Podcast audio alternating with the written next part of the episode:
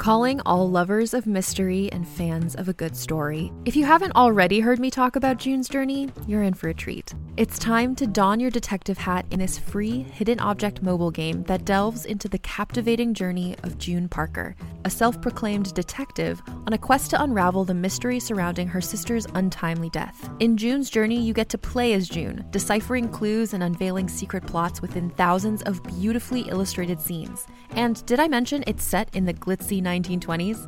New chapters are added weekly, so you will never run out of new thrills to uncover, and you can also personalize and decorate your very own Orchid Island where the story takes place. How sharp are your detective skills? Find out when you download June's Journey on your Android or iOS device, or play online via Facebook Games. Your detective journey awaits.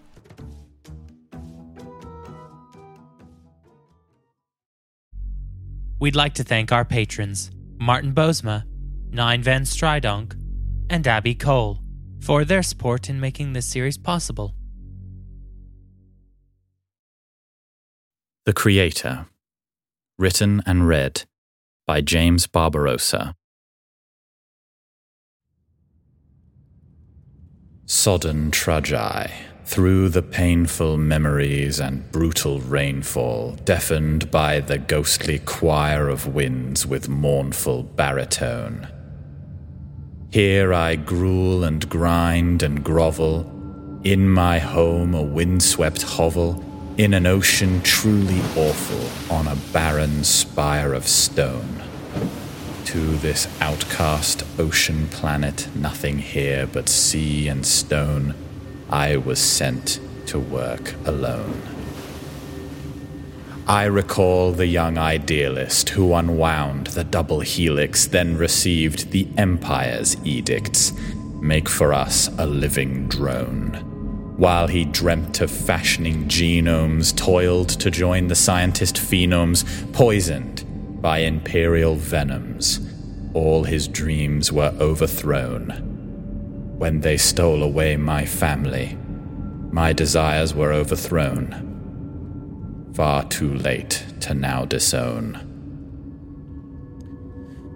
When she calls, I can't ignore her. In my mind, I do implore her, begging of my long lost Nora, leave me to my fate unknown. Then, in silence, if she leaves me, I am none the less uneasy for the legacy bequeathed me and the fiendish craft I hone. Haunted by the unborn victims of the twisted craft I hone, forge a slave of blood and bone. Out amongst the ocean's bleakness, one long evening I was sleepless. All at once I'm startled speechless by a sudden nearby groan. Yes, excuse me? I envisage someone from the nearby village to distract me with their visit. Can't a man be left alone? Where there should be answer, there is silence. I am quite alone, with no heartbeat but my own. I remember how I longed to have the will that once belonged to someone lost and someone strong whose mettle used to dwarf my own. Foggy memories restore her, conjuring a dawning horror. Gripped with fear, I whisper, Nora, in a shaky undertone. Deep within the terror hid a darkly hopeful undertone. Silence I am quite alone. Up I leap from off my bed to shake this ghost from out my head to settle firmly. I should get more sleep. This is no ghostly moan. Stop. These thoughts and fears are facile, though my traitorous gaze did travel one brief moment to the capsule over which a sheet I'd thrown. To the tall, foreboding capsule over which a sheet I'd thrown. Then again, there came the groan. Panic crept from toe to temple. This must be some temperamental bracket steel or creaking cable. My disquietude had grown. In my psyche lurked the image, the familiar phantom visage, waiting, watching from behind the mantle of the grim unknown, stood behind the veil of death, a terror I had never known. Was it hers I would be shown?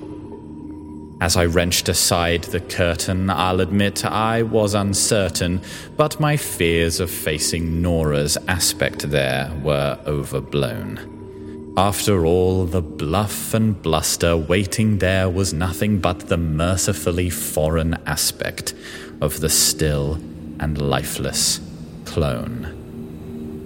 Not a spectre of my wife, then? Just another failed clone. Then again, there came the groan. Startled nigh to take off running, I hear that familiar humming. I had left the console running feeding power to the clone. Ah, I cried, a reflex spasm. Every nervous system has 'em. Now I see there's no phantasm here, and I am quite alone. I should think to shut it down next time, so I am left alone to the silence of my home. This episode is brought to you by Shopify. Forget the frustration of picking commerce platforms when you switch your business to Shopify, the global commerce platform that supercharges your selling wherever you sell. With Shopify, you'll harness the same intuitive features, trusted apps, and powerful analytics used by the world's leading brands. Sign up today for your $1 per month trial period at shopify.com slash tech, all lowercase. That's shopify.com slash tech.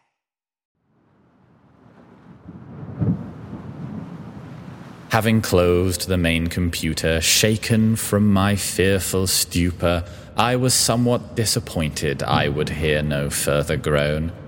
Just another case log squandered. Once again, no soul was conjured. I was left to ponder was it worse that I was on my own? Was the dread of triumph worse than being trapped here on my own? Frightful was the thought alone. Stirring from this grim disturbance, still I felt some dour observance. Slowly turned I, tense and nervous, back to face the dormant clone. There, a twitch, a sudden motion. Had her eyes begun to open? From within such strong emotion, voice as no mere corpse was prone. Ice consumed me as she spoke the basal words that struck me prone. Simply, You are not alone. Now, Creator, she did mutter, now I'm living. Can I suffer? Should I render unto others the example I've been shown? Oh, this ghost so resonantly did announce so eloquently with such abject discontent the inner thoughts I had not shown. So I bargained. This is but some sleepless vision I've been shown, not some psychic haunted clone. Though unearthly semblance filled her, something struck me as familiar recollections of some conversation aped in monotone that had bore these words before her. Late nights pondering with nora scientific ethics. This is but a memory i'm now shown. Trying to inoculate myself against what i was shown. That my wits could not condone my creation was not sated. In my mind, she was translated. After images conflated, fused, were ghost and wife and clone. Haunting voices now did dare me. Do you think I judge unfairly? All the pain you could have spared me had you left me well alone? Had you had the backbone just to leave this project well alone? Servant to the Empire's throne? Can't you see I pleaded vainly. I have strived to forge humanely evils that, had I not tamed, the Empire would have forged alone. All could see the time was nigh, and had a crueler hand than my hand sequenced artificial life, the power would be all their own. She replies, Are you so certain they'd have done this on their own? This, I know, could not be known. Overwrought by spectral verdict and with judgment overburdened, I did crumble, bleak and fervent, clawing, pleading to atone. Then, as quick as it had come, the errant, haunting, swift was done. The countenance before me now was of the frightened, newborn clone. Would I rather she have died than lived, this quick and conscious clone? Too far gone to now disown. Soon did come the dreadful hour, and my research they did scour, bolstered their collective power, made the universe their own. I did wish so unabatedly that I had not created life. I pled the germinated seeds of pain had not been sown that I had not populated hell with countless corpses sown o'er some blighted combat zone. I still look on what I started. To this day, I'm broken hearted. As a trillion souls are harnessed for the Empire's smoking gun. Though I'm gone, I leave them with it. They possess her boundless spirit only their bespoke resilience lets me live with what I've done. Threaded through the Empire's fabric, they will see its seams undone. By the end, I pray they've won.